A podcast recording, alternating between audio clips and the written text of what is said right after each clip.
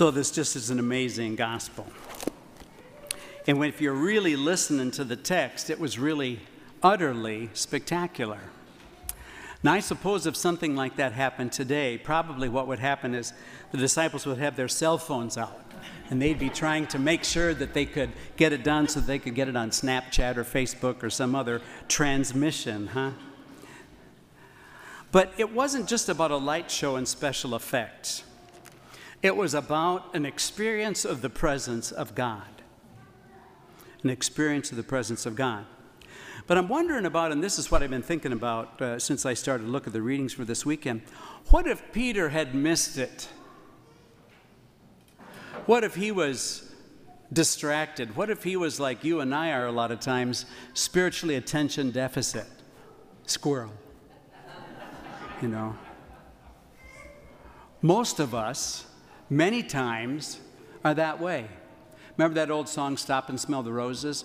Well, we don't even the roses are there, much less stopping and smelling them. Too much chaos going on. So they might have had their cell phones to capture the moment, but this is not about just a moment. The Feast of the Transfiguration was not just a light show, it was about an invitation. An invitation. So, therefore, it's not just a one time event over 2,000 years ago, but it's the same thing today. What is it? This is the invitation that's clear.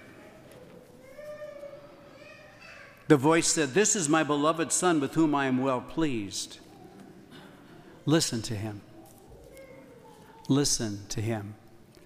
So, the question this morning for us is how often do we really ever listen to God? Really, intentionally, deliberately listen to God. Now, let's break it down like this. So, there's 24 hours in a day and 168 hours in a week and 52 weeks a year. That's about 8,736 hours per year. How much of that do you spend listening to God? If you're here today, you at least accept the fact that God's supposed to be the most important thing in your life.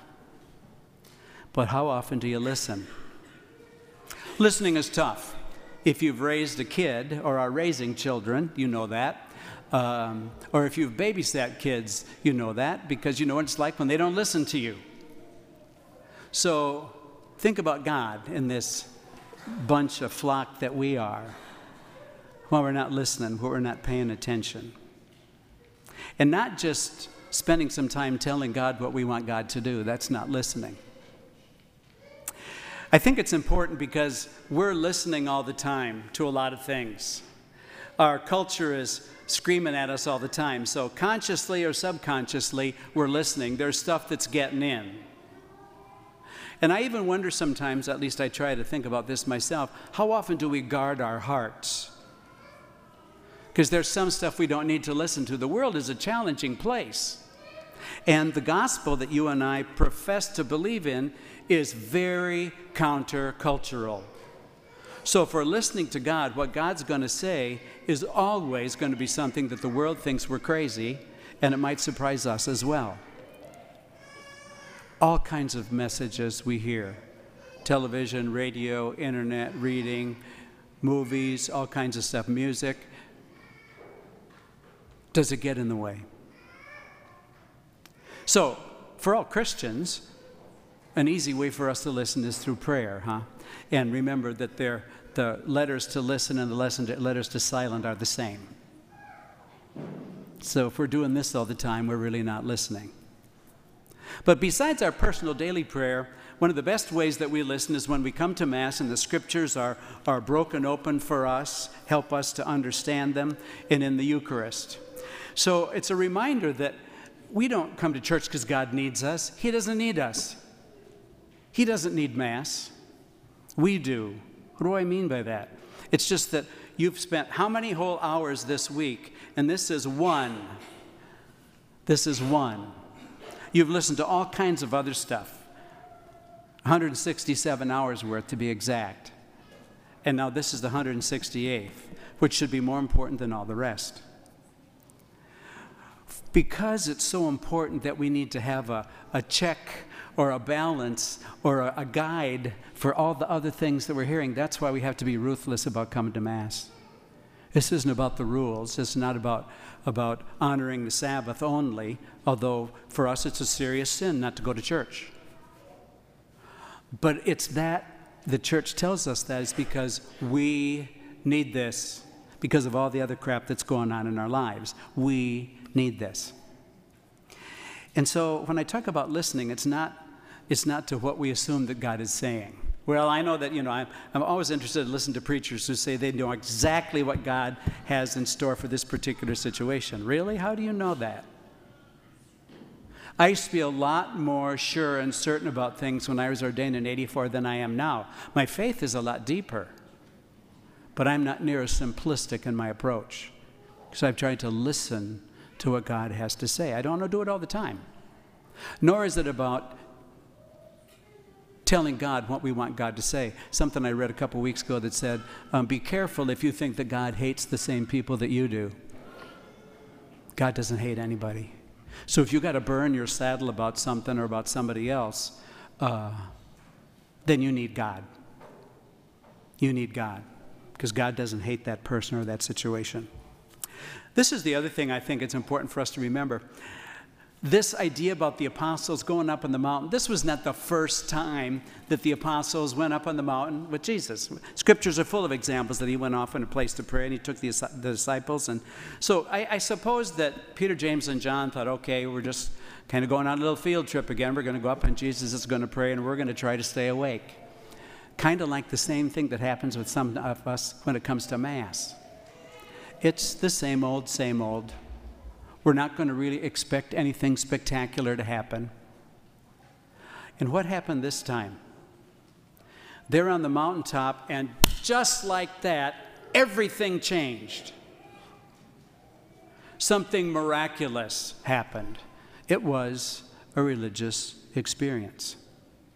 They experienced God's presence in a way like never before. If they hadn't been there, it wouldn't have happened.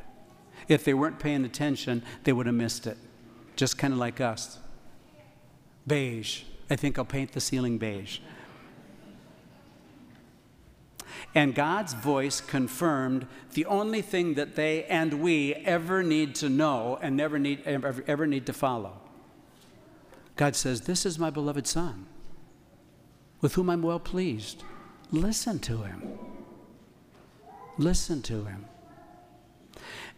Now, the disciples knew intellectually that Jesus was the Son of God. But now they heard Dad's voice. It's kind of like God the Father saying, That's my boy. It's like when your parents, who may not have ever uh, complimented you much in public, when you're out someplace and somebody says, Yeah, that's my daughter. She turned out pretty good. It's a confirmation, it's an affirmation of who they are. If we want to know the will of God, we need to listen. If we want guidance in our lives, we need to listen. If we want peace in a seemingly impossible situation that we can never do ourselves, we need to listen. To who? Jesus, my beloved Son. Listen to him. That's why this second reading that we have today is a great for us to way to close our reflection this morning. So Peter said this We didn't follow cleverly devised myths when we made known to you the power and coming of our Lord Jesus Christ. We weren't just following something that we saw on a network. We were eyewitnesses of His majesty. We saw it with our own eyes, we heard it with our own ears. This is my son, my beloved, with whom I am well pleased. We ourselves heard his voice come from heaven while we were there with him on the mountain. Moreover, we possess the prophetic message that's altogether reliable. And so, Peter's words then are his words to us today. You'll do well to be attentive to this, like a lamp shining in a dark place. Listen. And you know what happens when you listen to God? Just like Jesus, you get transformed. Listen.